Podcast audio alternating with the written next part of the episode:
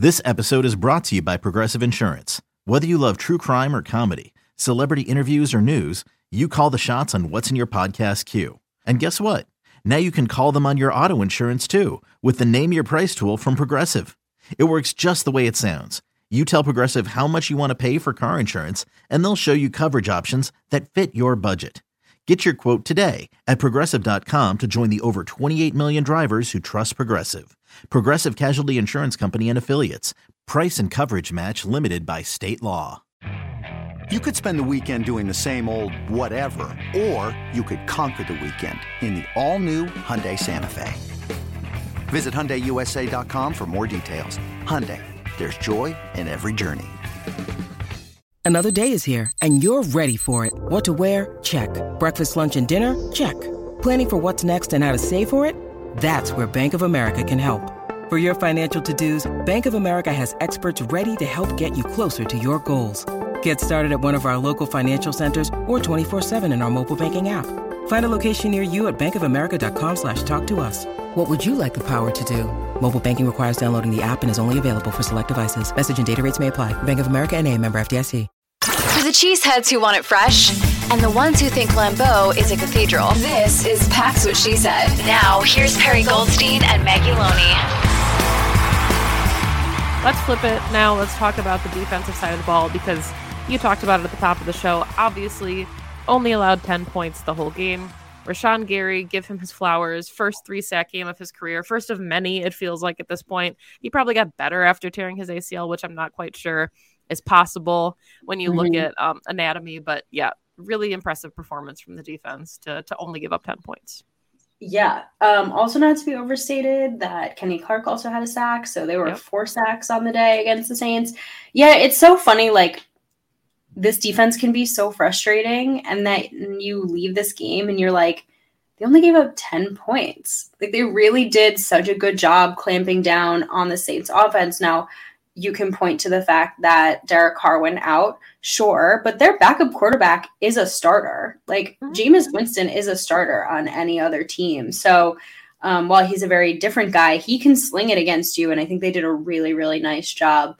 Um, also, without two of their their starting corner.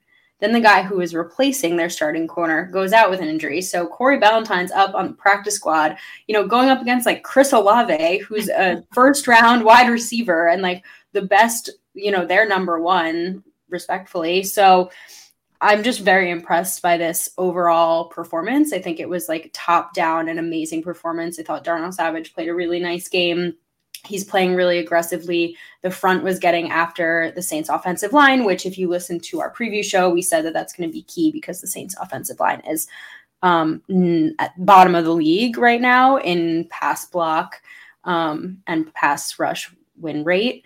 I'm gonna trip over my words again saying that. Um, and they did it. They showed it that like that's their weakness. They were they were running all over them and, and they did um, they were able to get to the quarterback and really kind of stifle any kind of rhythm, especially in the second half. Um, I also just want to talk about, you know, we watched them get gashed on the ground by Bijan Robinson, and I think we all were like, okay, is this the Packers of old rearing their ugly head, or is this just like that Bijan Robinson is really talented? And I'm leaning towards the latter, not based off this game, just like based off, you know, Bijan Robinson is just really freaking talented. But they really, they really stopped the run very well in this game. I think um, Kendre Miller, if I'm saying that right, got the most carries, nine carries for 34 yards. Tony Jones Jr., eight carries for 31 yards.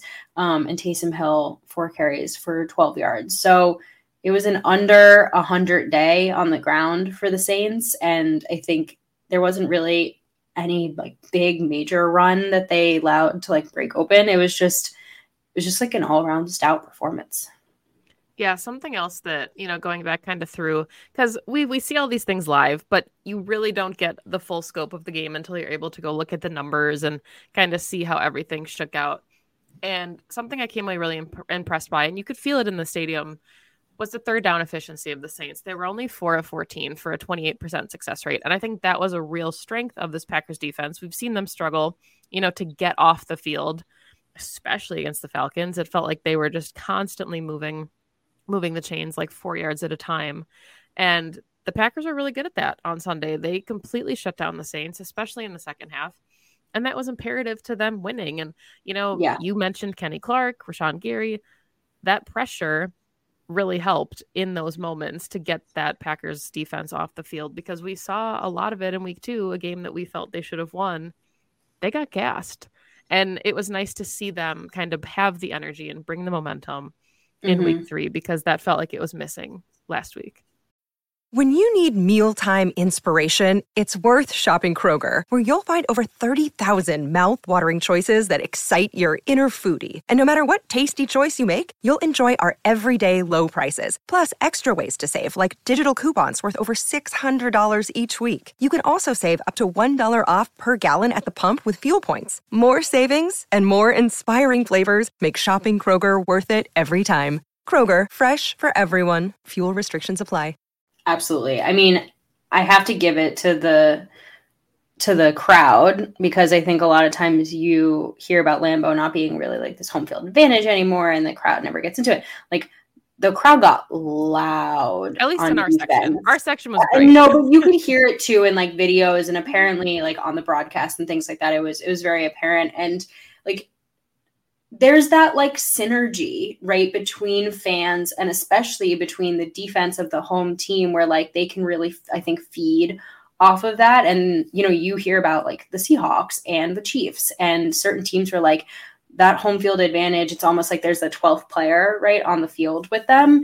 And it was fun to be a part of the crowd that got really really loud on third down and then have the packers kind of like be successful there. So i hope in the future that everyone at lambeau kind of keeps that rolling because you can just feel it, right? Everyone on the sideline is like supportive. It's just like it's a very interactive, if you will, experience. And I hope it's helpful. I mean, there were players that were saying, like, you know, it, it was electric in here, and they certainly feed off of that. So, I guess they needed it with the amount of injuries that they have, right? We I didn't even mention that De'Vondre Campbell went out like somewhere in the second quarter with an ankle injury, never returned. So they're kind of on their like last dregs of the depth at this point. Um, and turning around a short week is, is going to be tough. They're going to need to, they're going to need to rally.